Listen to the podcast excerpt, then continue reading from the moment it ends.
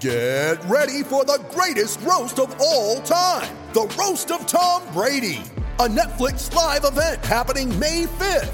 Hosted by Kevin Hart, the seven time world champion gets his cleats held to the fire by famous friends and frenemies on an unforgettable night where everything is fair game. Tune in on May 5th at 5 p.m. Pacific time for the Roast of Tom Brady, live only on Netflix.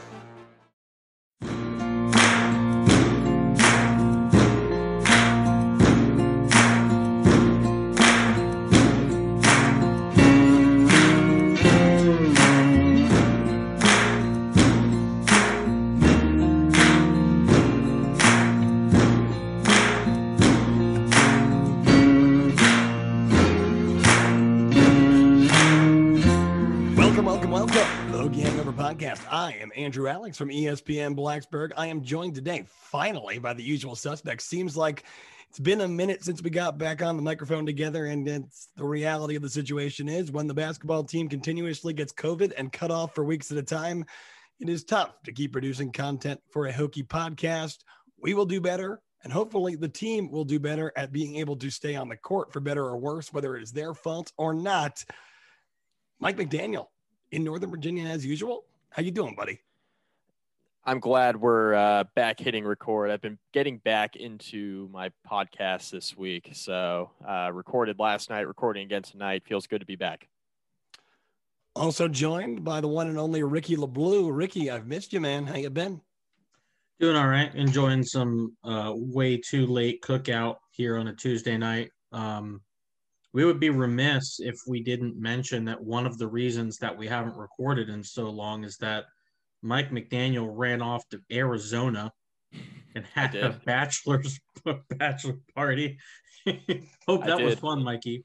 I did. I'm still recovering.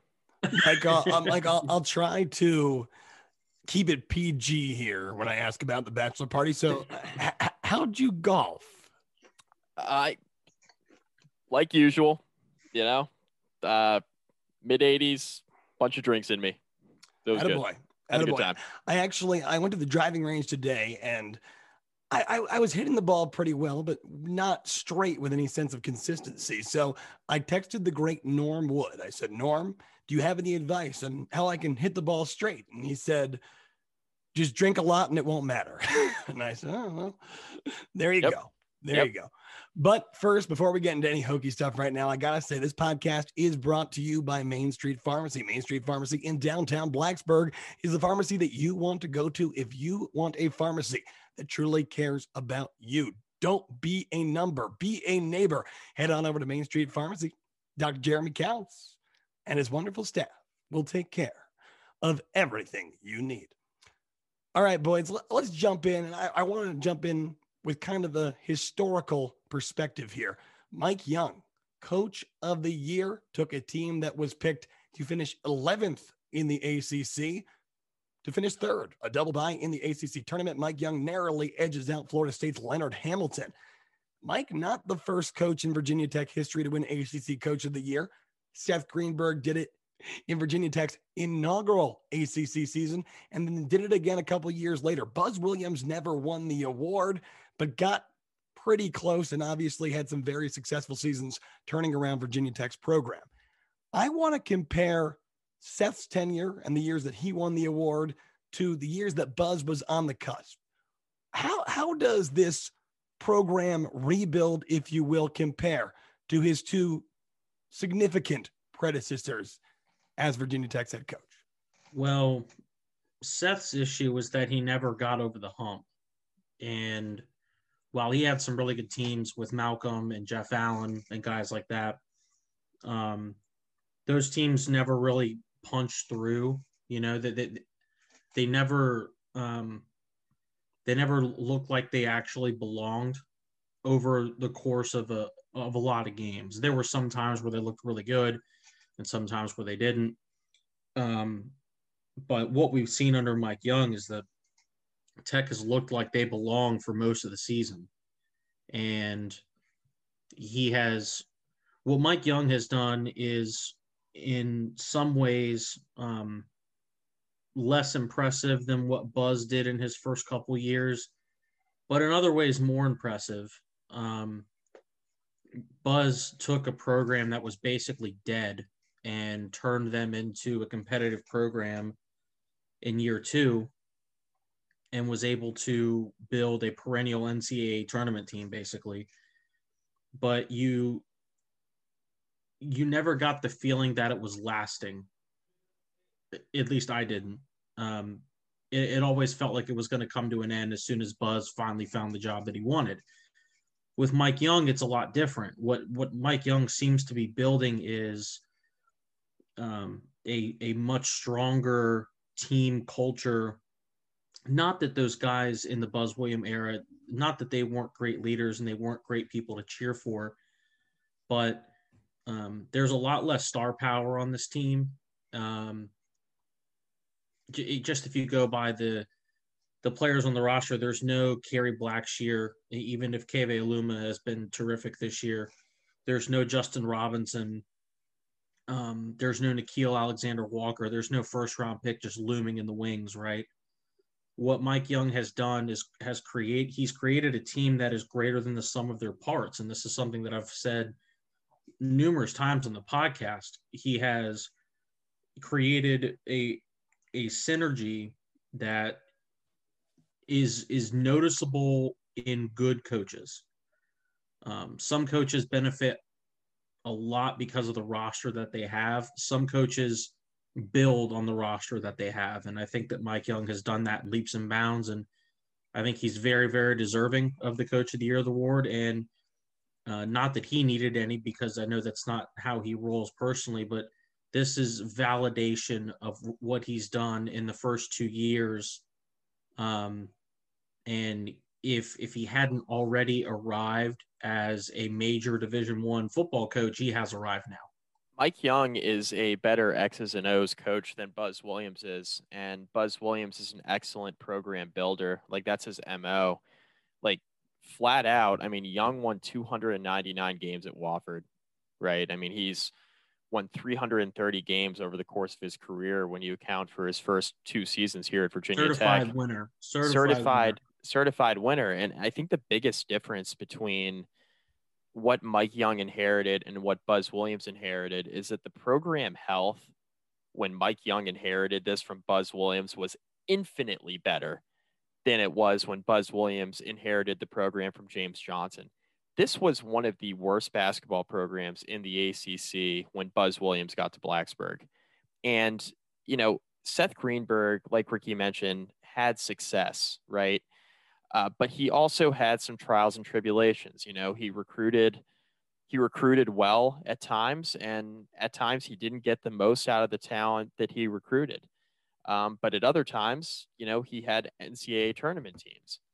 But what Buzz Williams was able to do is he was able to take the program over from James Johnson, rip it down, and build it from the ground up. And it took a little while, but by the time he left, he had a Sweet 16 team that was a tip in away or a failed tip in away from going to an Elite Eight. And I think Virginia Tech, you know, if they had found a way to win that game in 2019 in DC in the Sweet 16, um, a game that they were very close to winning against Duke, I think Virginia Tech could have beaten that Michigan State team in the next round and gone to the Final Four. I mean, that was a legitimately really good, veteran laden, star studded team.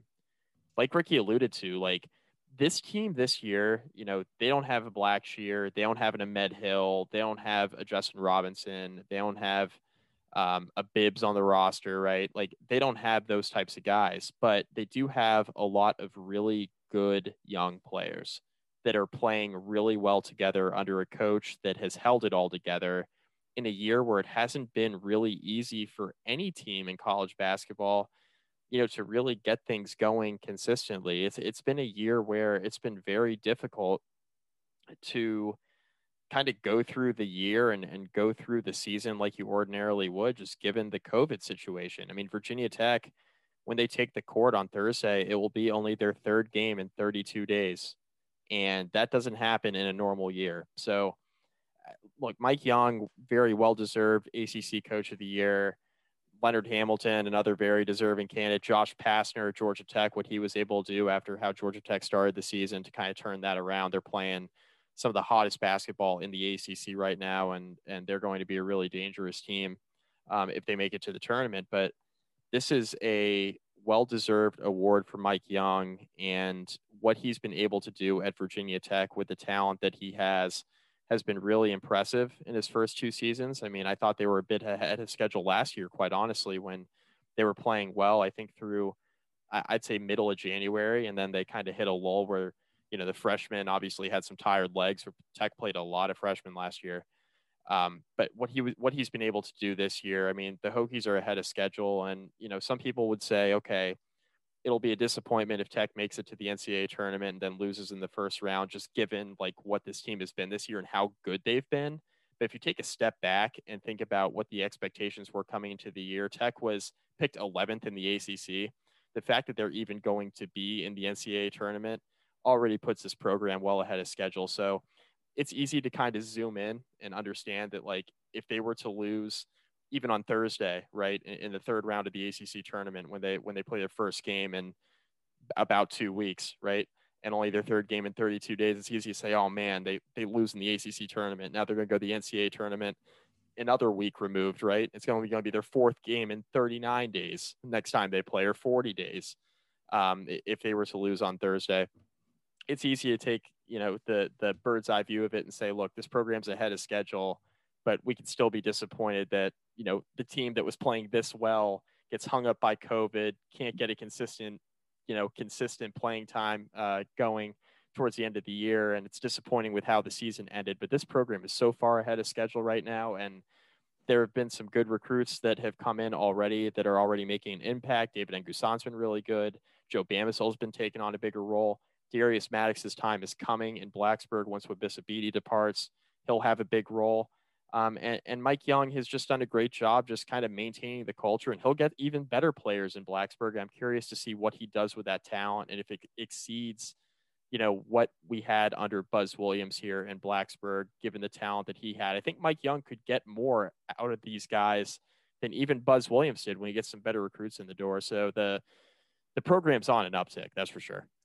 Yeah, Mike, it's funny to think about how it was actually less than two years ago when you and I were in the concourse of Capital One Arena in Washington, D.C. for that Sweet 16 game. Because from a program perspective, that feels like a thousand years. I mean, here we are two years out.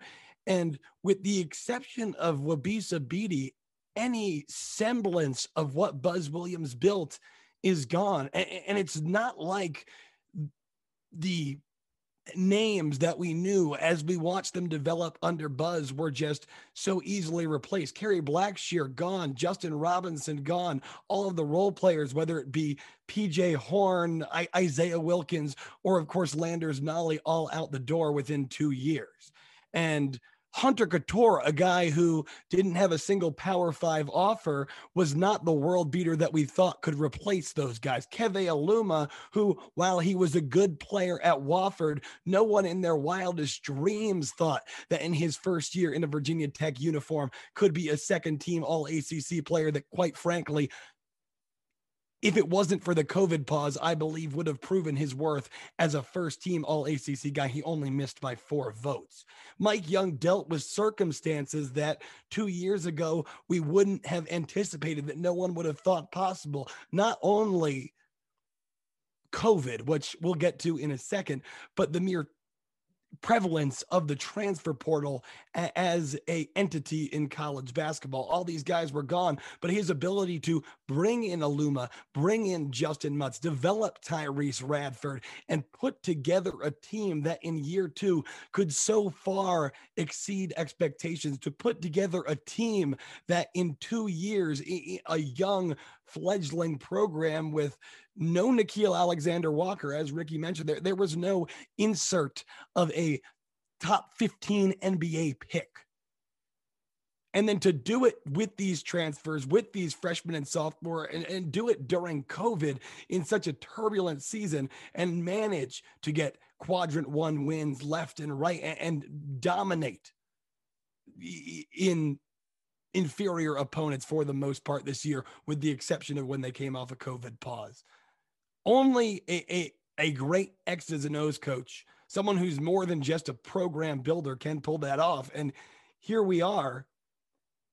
And, and, like Mike mentioned, it now seems like a first round exit will be disappointing. But when you take the the 3000 foot view of the situation this is so far in excess of what anyone could have expected out of this team going into the season. And, and, and that's why in my opinion despite the great work that leonard hamilton did at florida state and, and josh pastner taking a, a, veteran team with low expectations and a bad start to the season to a double bye in the acc mike young his accomplishments this season dwarf those. And Yet at the same time, we have to look forward. And right now, Virginia Tech, a team who has remained in the top 25 for the vast majority of the season, sits at about 22. But when you look at the bracket matrix, which is essentially an online aggregate of every single bracketology that's out there, has the Hokies on the nine line. A win against North Carolina could help them. Obviously, a couple wins could help them even more. But for a team that has shown that coming off of these COVID breaks, they're simply not shooting at their best, there's good reason to worry about the potential of facing a North Carolina team that, in flashes at the end of the season, has shown themselves as someone that wouldn't surprise me, at least personally, if they made a run all the way to the championship in the ACC tournament. So I'll ask you this. Let's just say Tech loses that first game on Thursday and they drop to a nine seed, potentially even worse. Is that the committee unfairly punishing them for circumstances regarding COVID that, for the most part, were out of their control? Well, in a sense, it's unfair because Virginia Tech can't control the COVID circumstances, and and nobody's been able to control the circumstances that they've had to face thus far. But I don't think it's unfair, given that we've seen already multiple times what can happen when Virginia Tech goes on these long breaks. Um, the first game that they played coming off a lengthy layoff was the 11 point loss to Pitt, which probably should have been a bigger loss than that. The second game coming off the lengthy layoff was a 16 point loss to Georgia Tech, who, as it turns out, is a pretty decent team. Um, they're going to have not played in about a week and a half, almost two weeks, when they finally play on Thursday night that's not going to be good. And if they end up having to face North Carolina, who is really starting to heat up, that could be a problem. Um, and even if they face Notre Dame, which was able to pick up the win against Wake tonight, uh, it's really hard to beat a team three times in one season. Now Notre Dame's not very good, or not very good, so they have that going for them. But no matter who they get in this game, it's going to be a bit of a dogfight, I think. And Notre Dame is clearly the worst, or the, the worst of the two teams.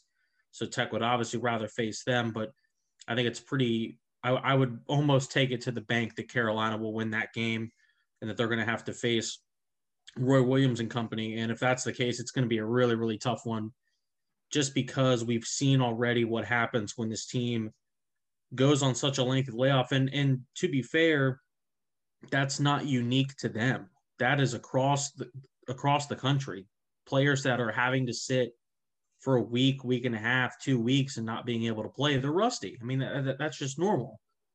It's the same reason why when guys get hurt in Major League Baseball, they don't immediately come back to the majors. They go on rehab assignments in single A and double A and triple A.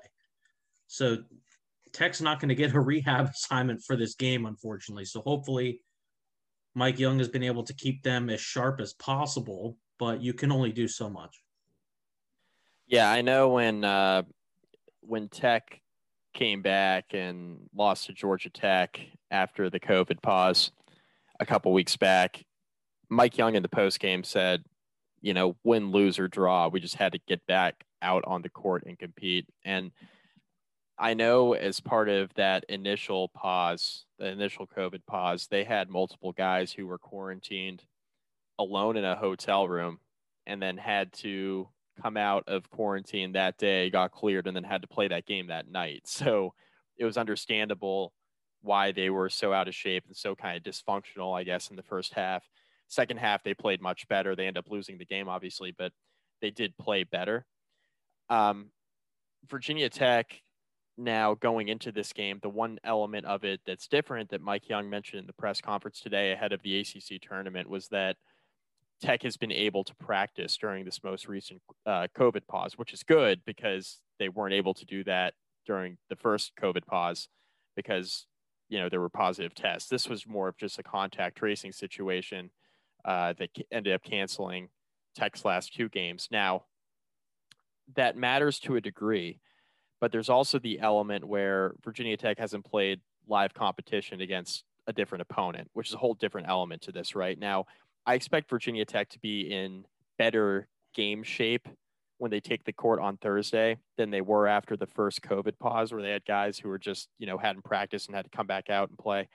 Um, so I think from that standpoint, they'll be in better in better game shape to a degree. But when you haven't played against live competition in almost two weeks, when you're playing only your third game in 32 days, it's going to be a dogfight no matter who you play. To Ricky's point, even if you know Notre Dame were to beat North Carolina uh, tomorrow, which is Wednesday, uh, for those of you listening, if Notre Dame were to win that game against North Carolina, that would still be a tough game for Virginia Tech on Thursday.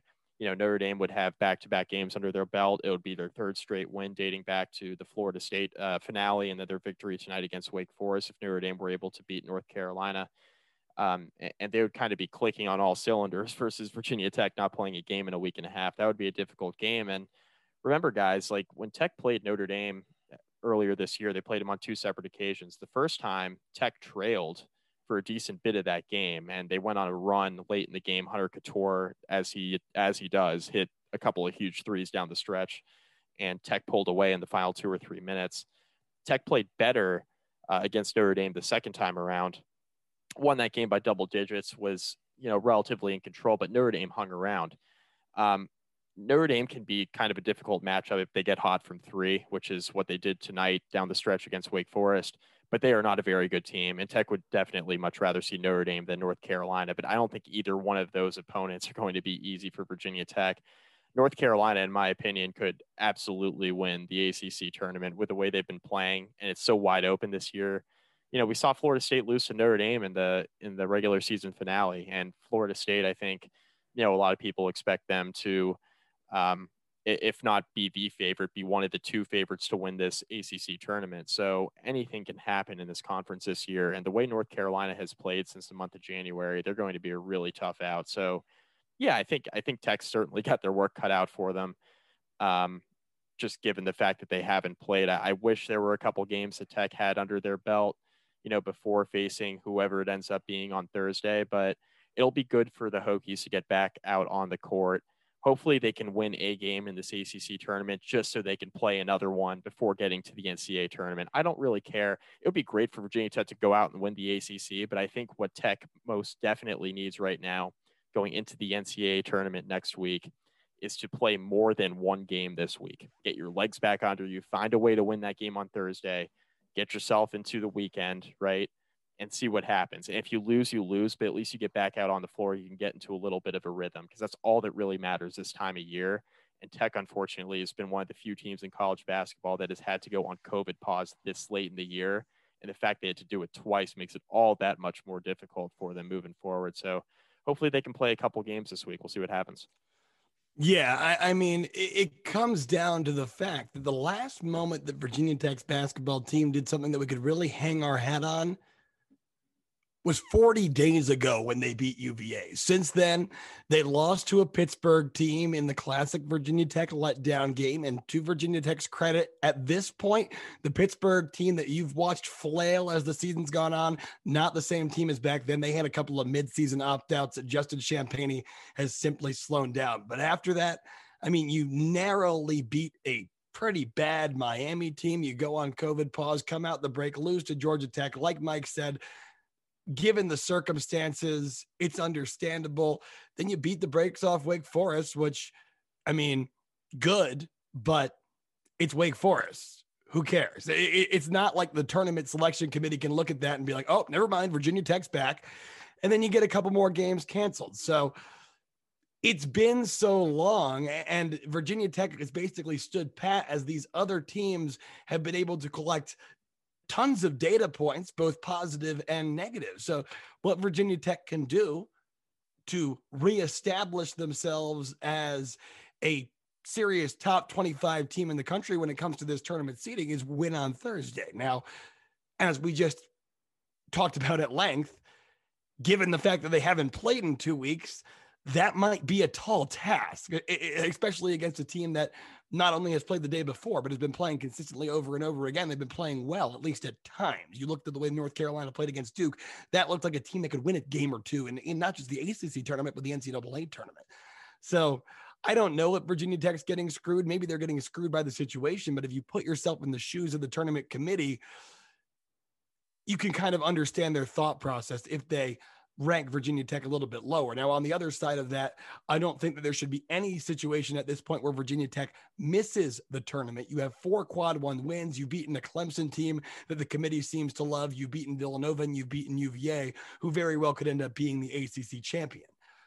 Virginia Tech is an NCAA tournament team, and that needs to be established. And I think that Mike Young wouldn't say it in the press conference today. And even you look at the bubble watch things, uh, media outlets across the country, they refuse to acknowledge it as well. But it would be an absolute travesty if Virginia Tech was snubbed.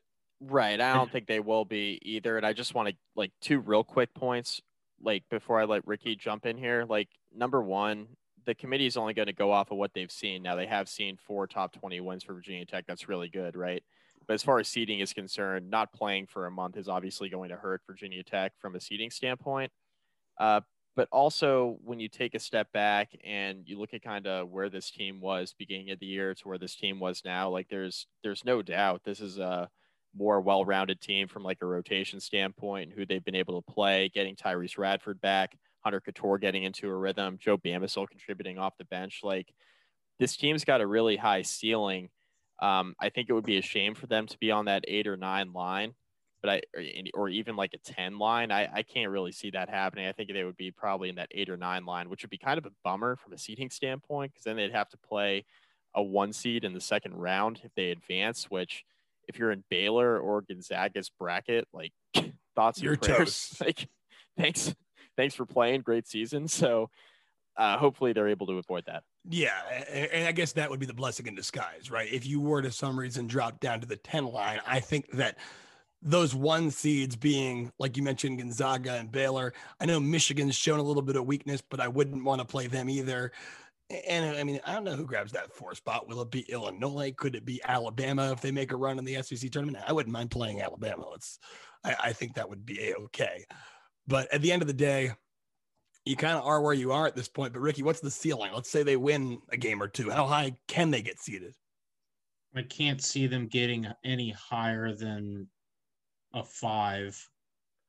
Um, if they, I mean, look at the bracket, right? So Tech is probably, I mean, if we're being honest, Tech is probably going to face Carolina. Um, Carolina should beat Notre Dame. It shouldn't really be close. Let's say Tech wins that game. So there's one win. Then they end up facing basically either three teams. Um, well, it would be either three teams, be Florida State, Louisville, or Duke. Um, a win over Louisville, other than the the institutional success that that would mark, given that the emotional removal of the monkey off of the back. Yes, given given that would be a huge plus for the program. I think Louisville would be a decent win. Florida State would obviously be a massive win for Tech. Um, Duke, eh, I mean, part of me thought Duke was going to make a run here towards the end of the season, and then they proceeded to go seven point loss, four point loss, and then absolute blowout against Carolina. So I'm not really as hot on Duke as I was a few weeks ago. Uh, once Jalen Johnson announced that he was or he was leaving the program.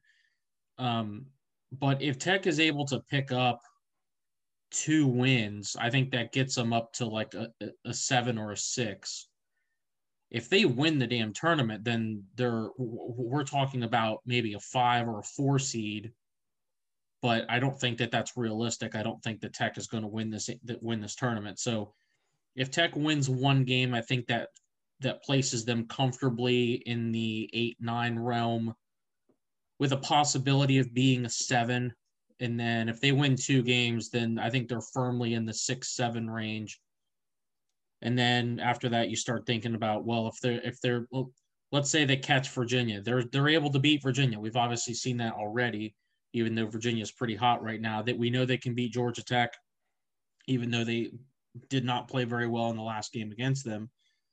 That's the thing about the ACC this year is it's just so wide open. And there, I mean, even though there are a couple favorites in UVA and Florida State, um, neither of them are overwhelming favorites to win this tournament. So Tech has a path to get to a six or a seven seed, but they're they need to focus on not getting pantsed in their first game on the floor in almost two weeks. Yeah, I, I, mean for sure, and that's kind of the the dichotomy of it, right? And now, also, uh, real quick, I think Mike Young will be able to get them to get into that mindset.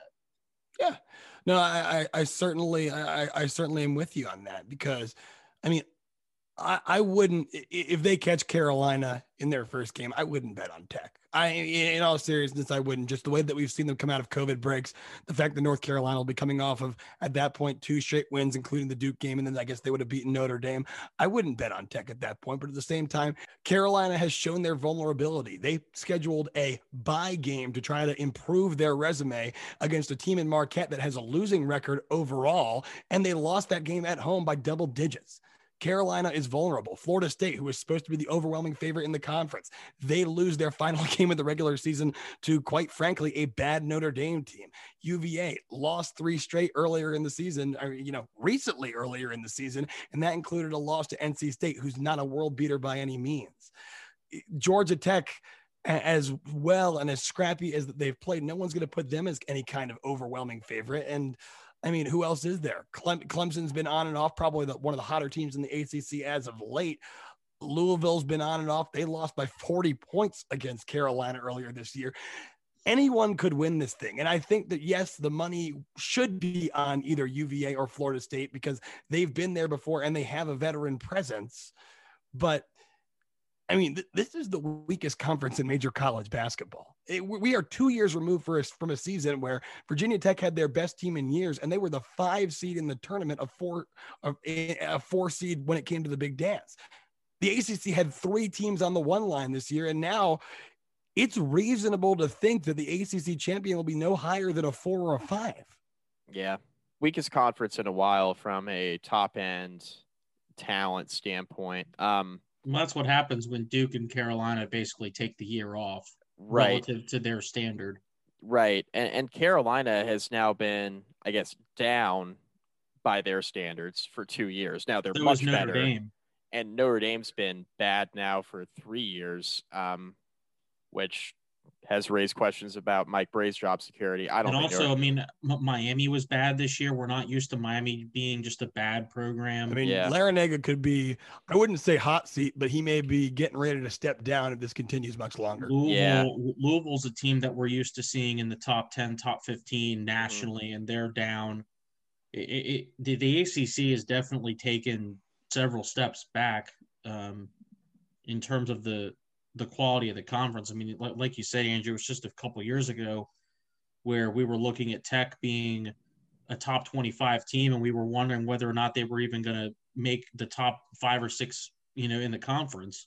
Yeah. Just because of how deep it was. What's interesting too is like the ACC, we're used to having like multiple teams in the top 15, right? Multiple and, teams in the top five. Yeah. And now it's like a bunch of teams are just like varying levels of good. Like there's not a lot of great teams. Now there's still a lot of good teams in the ACC, and there are a lot of teams who have stepped up and played. Um, I, I think above expectations. Virginia Tech being one of them, Georgia Tech being one of them. But then there are a lot of teams like Louisville is probably about what most people thought, maybe a little bit below what a lot of people expected this year. But like North Carolina, coming off of how bad they were a year ago, like it's a step forward from last year, but it's not up to their standards as a school. Um, Duke is obviously down. They're they're fighting on the bubble, fighting for dear life, trying to make the tournament. We're not used to seeing that really ever. They they are underwater, my friend. They are yeah. fighting an uphill battle. Yeah, they're they're in they're in some rough shape. They got a huge game um, against Louisville there in the second round of the ACC tournament. Uh, I'll tell you so, what, the Duke Duke couldn't have had a much better a much better spot in the bracket, given that they have to they get to face an underachieving Louisville team. Um, after that, they get to face Florida State, which is obviously a tough game. But even if they, let's say they beat Florida State, then they're then they get to play either Tech or, or UNC. Both of those teams are eminently beatable, even though Carolina whipped Duke in the in the finale. So yeah, you mentioned the you mentioned the uh, the thing earlier about it's hard to beat a team three times in a season when talking about Virginia Tech and Notre Dame. Well, Louisville's beaten Duke twice this year, and now they're going to have to face them for a third time here in the second round of the tournament. Coach K said tonight on his press conference um, after their victory over Boston College that they're going to have to find a way to neutralize Louisville's backcourt because they have caused Duke a bunch of problems, and that's something that we're not used to seeing out of Duke basketball. Is like their backcourt struggles to really score against and, and keep up against an opposing backcourt. So that's that's been a whole issue. I I don't know. I mean, the ACC is so wide open. This is a year where you could see a team that is down towards the bottom of the conference, like jump up as like a double digit seed and win the damn thing. Like North Carolina would be my pick, but I, you know, if that were to happen, it's just so wide open, and we'll have to see what happens there.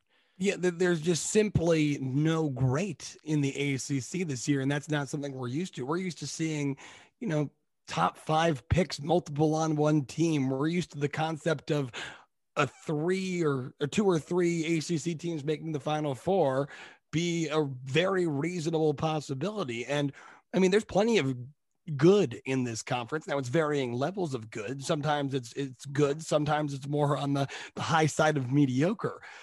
And maybe the Sweet 16 could feature three or four ACC teams. That wouldn't come as a big surprise to anyone. I think some of these teams could step up. There's certainly the talent there.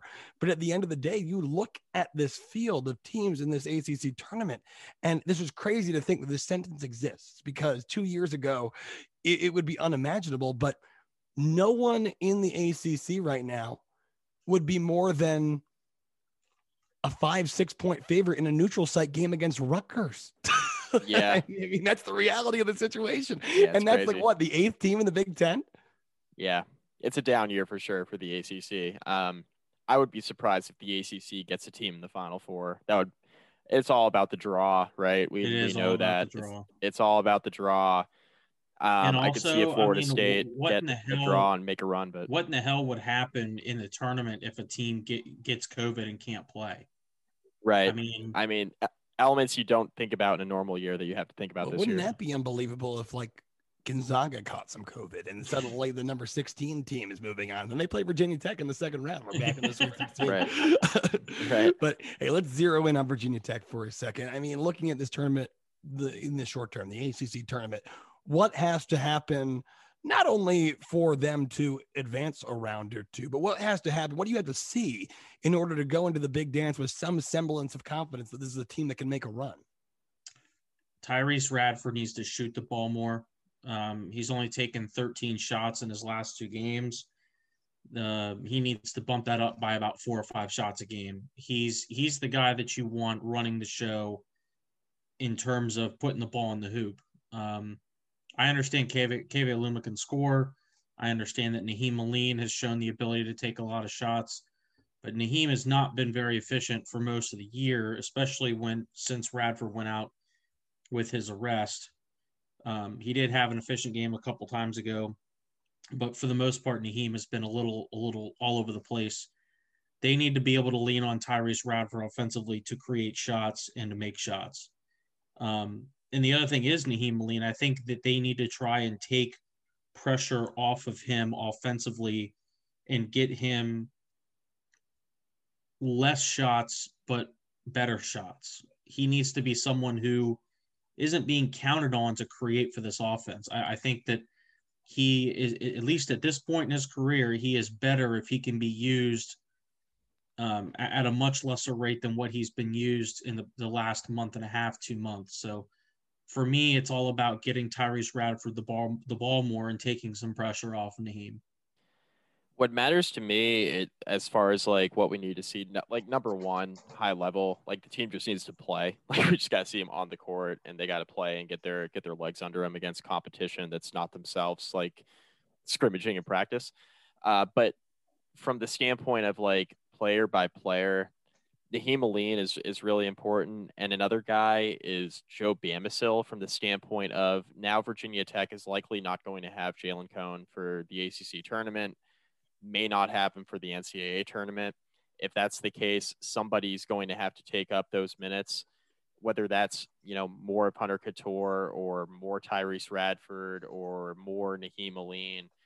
Um, it's going to be interesting to see the minutes distribution, and I was hoping to see a bit more of that um, live in game action before we got to March Madness, but uh, you know the COVID pause makes that difficult. So I, am interested to see what Mike Young does there. I'm also interested to see if Cordell Pemsl gets a little bit more run off the bench. Uh, he had come back from his back injury before the second COVID pause. He was playing about nine or ten minutes a game uh, off the bench, which I'm not sure how much more he needs to play uh, than that, but I think he's a definite plus, right? When he's in the rotation, he's able to uh, give Keve Aluma or Justyn Mutts a blow because they've been playing a ton of minutes as a result of Pemsl being out of the lineup, uh, just out of necessity. And Aluma and Mutts are going to play a ton. They're two of the most important players on the team. They're well the rested. players on we the team. That. And we know they're well rested after this pause. But um, as far as, you know, giving them breaks during the game, especially if one of them gets in foul trouble. You don't necessarily need to need to play Aluma if he's got two fouls. You know, halfway through the first half, you can, you know, use Pemsl in a pinch. You can rotate Mutson. Um, you can go with several wings now. If Joe, if you're comfortable with Joe Bamisile playing more minutes, you can you can roll with Joe. You can roll with Hunter Cattoor and Alleyne um, with Bede at point guard. There's a lot of different options there uh, for Mike Young. So I'm interested to see the minutes distribution now with Jalen Cone not in the fold. We've seen that a little bit of that, but I want to see more of that going into uh, the big dance. Yeah, I mean it's interesting, right? Because at the end of the period of time this season where Jalen Cone was playing, we were far removed from Jalen Cone being a dominant offensive force. And yes, he was a dominant offensive force from about December 15th to January 10th. But in the preceding 20 games, which amounted to about five games for Virginia Tech, he was nowhere to be found. And, and Mike Young only played him about five minutes in that last Miami game. Now, granted, the injury could have been a significant factor, and it could have been something that was mounting and mounting and mounting and ultimately became too much to bear for Jalen Cone. But it has exposed some potential good stuff and exposed some potential weaknesses. Now, potential good stuff is, like you mentioned, we've seen Bamisile come along a little bit. And I think that's going to be a product of more in game experience, seeing that speed of the ACC level. That also begs the question of if there was anyone that this one month pause was probably bad for, it was probably him. Right. And, and this is a guy who had been injured twice in his high school career. He really has played very limited basketball since about the age of 15. And we know all the talent and all the potential the world is there. It's a matter of how quickly he can catch up and can he be a factor. Otherwise, I mean, with the absence of Cone, a scrappy team like this, we've seen it in March Madness time after time after time, tends to rely on one or two really hot three point shooters to put them in a position to beat a team that on paper is more experienced, more talented, more athletic, and, and, simply, uh, you know, better on paper than the underdog. But a, a, hot shooter here or there can get you there. I mean, you know, we saw it with Davidson and Steph Curry. We saw it with Jimmer Fredette. I mean, obviously those were better players overall, but even with the, the Northern Iowas of the world over time, I think Jalen Cone would have been the perfect candidate to be that guy had he been hot unfortunately, if you listen to the Mike Young press conference, it seems that you have to plan for life without Jalen Cone, at least in the short term. I would not expect to see Jalen Cone there until the round of 16 until that second weekend if Virginia Tech were to potentially get there. And that's just what I gauge off of what Mike Young said. So between now and then, who steps up? Is it going to be Hunter Cattoor? Is it going to be Nahiem Alleyne? I don't think you can go in and rely on Keve Aluma simply going off every single game because teams are going to be able to plan around that. If you're Wabissa Bede, can you create something offensively from a scoring perspective where you're not so neutralized that they simply don't guard you when you have the ball. That eight to ten points, eight to ten points a game. That's all he needs to that, give them. Just exactly. respect. And we've seen him do it before. It seemed like he did it more effectively at times as a sophomore with Buzz Williams. And I don't mean to bash the guy because from all indications, he's a, he's a model citizen, a great team leader, and, and he's a good defender and, and, a distributor of the ball on offense. The system, which is very complicated under Mike Young, does run through him, but we can't play four on five. You can't play four on five in the ACC tournament. And you simply can't play it in the big dance. So he is the veteran leader on this team, and a lot of the weight is going to be put on his shoulders to step up. And like you said, Mike, we're we're not asking the world out of this guy. Eight to ten points. Just you can't you can't go over five from the field. like, Just be somewhat of a threat to score when you're wide open, like top of the key, yeah. or yeah, free throw line, free throw line extended. Like yeah. that's that's it. It's uh he's capable of it. Yeah, I, I truly believe he is. I mean, he's he's not going to be some dynamic scorer. He we've watched he, him do it. You yeah. know, we've watched him do it, and you're right. He's not going to be a dynamic scorer. And he is Tech who he is at this point. Right, he is, he is who, he, is. is. Yeah, and I think sometimes people treat him unfairly because they want him to be more than he is. But I, I think there's a happy medium of expectations that Virginia Tech fans can create if they want to see him succeed and ultimately see this team win. But otherwise, I mean, I, I, I like the development that we've seen from Justyn Mutts over the course of the season. He has stepped in in the long droughts that we've seen from this team from beyond the arc, and his mid-range to inside scoring has kept Virginia Tech in games for better or worse, whether they won or lost. But I want to ask you guys, as we sit here, you know, and wind this podcast down, knowing that let's just assume that North Carolina is our opponent on Thursday.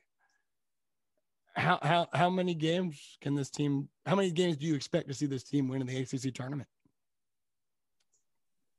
Um, to be to be quite just honest, it, Mikey. To, just to be quite to be quite honest with you, I I don't think they're going to win a game in the ACC tournament. Um, I think they're probably going to lose to North Carolina, and I I would feel better about this game if Tech had played more recently.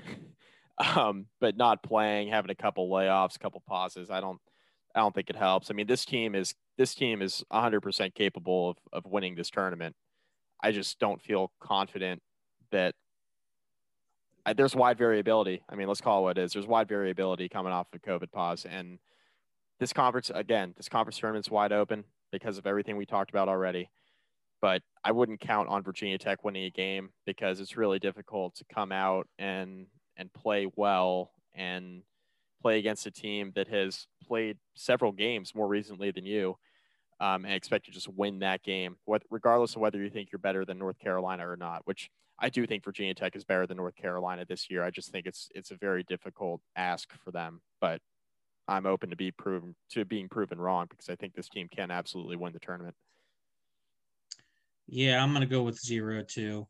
As much as it sucks to say that, um, I I don't think the gap between Tech and UNC is is enough to the point where Tech can spend an entire half trying to figure it out before they finally catch a rhythm in the second. I don't think they'll be able to make up the deficit by that point. Yep. Um, I agree. If if Tech had played more than two games since February 7th, which we're recording this on the 10th, that's oh, it's a month and a couple days. If Tech had played more than two games in the last four plus weeks, then I would feel a lot better about picking Tech, and I probably would pick Tech to win. But I mean, think about it. These guys have played two more basketball games than we have in the last month. Like that's that's not good. And it's through no fault of their own, but these are the circumstances that you're being dealt with because of the this crazy season that we're in. So um it'll be a shame and I think a lot of people are going to be really deflated and it's going to put a bad taste in people's mouths going into the NCAA tournament and it's probably going to end up leading them to get a really bad draw and even if they were able to scratch and claw their way to a win in the first round. They're probably going to get stuck facing a, a, one or a two seed right off the bat afterwards. But um, unfortunately, this is just the way the cookie crumbles sometimes. And Tech, Tech got COVID at a really bad time. They were very fortunate for most of the year to to not have been affected by it. Um, but obviously, the last month or so, it's been really, really painful. You beat North Carolina. I think you can be a seven seed. I think if, If you they- lose If eight they or go nine, out there, if they go out there and beat Carolina without having any any legit game experience in almost two weeks, I think they can win the damn thing. yeah, me too. um, because they're only going to get better by that point. And we've seen Florida State be vulnerable. Um, they've already beaten Virginia. We've we've seen them beat Duke. Obviously, Georgia Tech is eminently beatable. If Clemson were to somehow jump up there and make a run, we know they can beat Clemson. In in some ways, this game against Carolina, which again we're assuming that Carolina is, is going to be the opponent here, this game against Carolina may be the toughest game that they'll play the entire tournament. And Yeah. that, that sounds kind of weird given the fact that Virginia and Florida State are, could potentially be on the docket. But when you haven't played in two weeks and you have to face a team that is full of four and five star recruits, and they have one of the greatest coaches of basketball history on the bench, in in many ways, this game is tougher than anything else they'll see for the rest of the ACC tournament. Get past the first one. Like just get past the first one, and that's so meaningful not only for their chances in this tournament, but the NCAA tournament. but for the NCAA tournament. Like it's really important for them to play more than one game this week. I, I completely agree. And I will say, you talk about the bad taste in the mouth because I, I, I do. I'm with you guys on, on the fact that I don't think they will beat North Carolina. I believe they can, but the past is prologue. And we have seen all throughout the season the teams coming off COVID breaks just simply aren't very good in that first game back. It's understandable. So when that happens and when Virginia Tech drops a seed or two, consider those circumstances and take that 10,000 foot view where this team, an NIT berth before the season would have been considered a victory. That would have been considered a moderate success. yes, following the Buzz Williams stairway to rebuilding a program. And they're ahead of that. And they did it in a season where the odds were simply stacked against everyone. But with the newness of this team and the lack of experience that this rotation had playing together prior to the year, I mean, it, it, it was hard to imagine they could get it together so quickly. But, you know, within a week, they had beaten Villanova. They've knocked off Virginia. They've beaten Clemson, who's going to the tournament.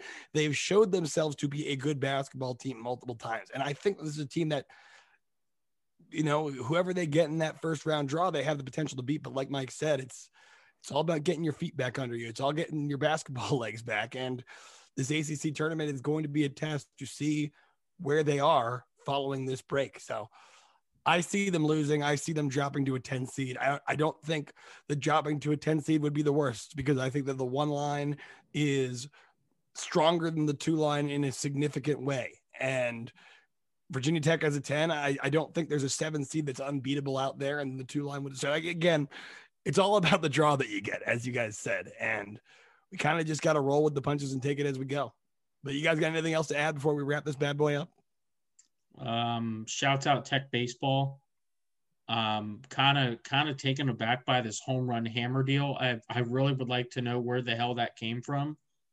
I, I'm not a huge fan of um these kind of like crazy celebrations with the props, but it seems kind of cool. Uh, but no, Tech Baseball is is absolutely on a heater right now. Um, they have TJ Rumfield who has an OPS of 1170, which now granted it's only 10 games, but if you're familiar with OPS numbers, you know that that's absurd. He's on the moon. My man's Yeah. on the moon. Yeah. Yeah, and then Gavin Cross has an OPS of one in the same number of games, and Tanner Schobel has uh, 15 RBIs in 10 games.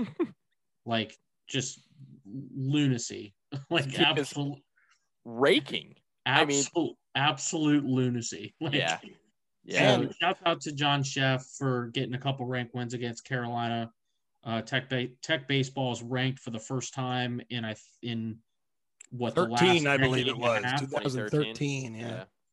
Oh, geez, it feels like it's been longer than that. Um, I know the entire time I was at Tech, Tech's baseball was not good at all. Uh, as much as I love Patrick Mason, the team was not very good. But John Szefc has definitely started to turn things around over there. So English Field is getting pretty loud lately.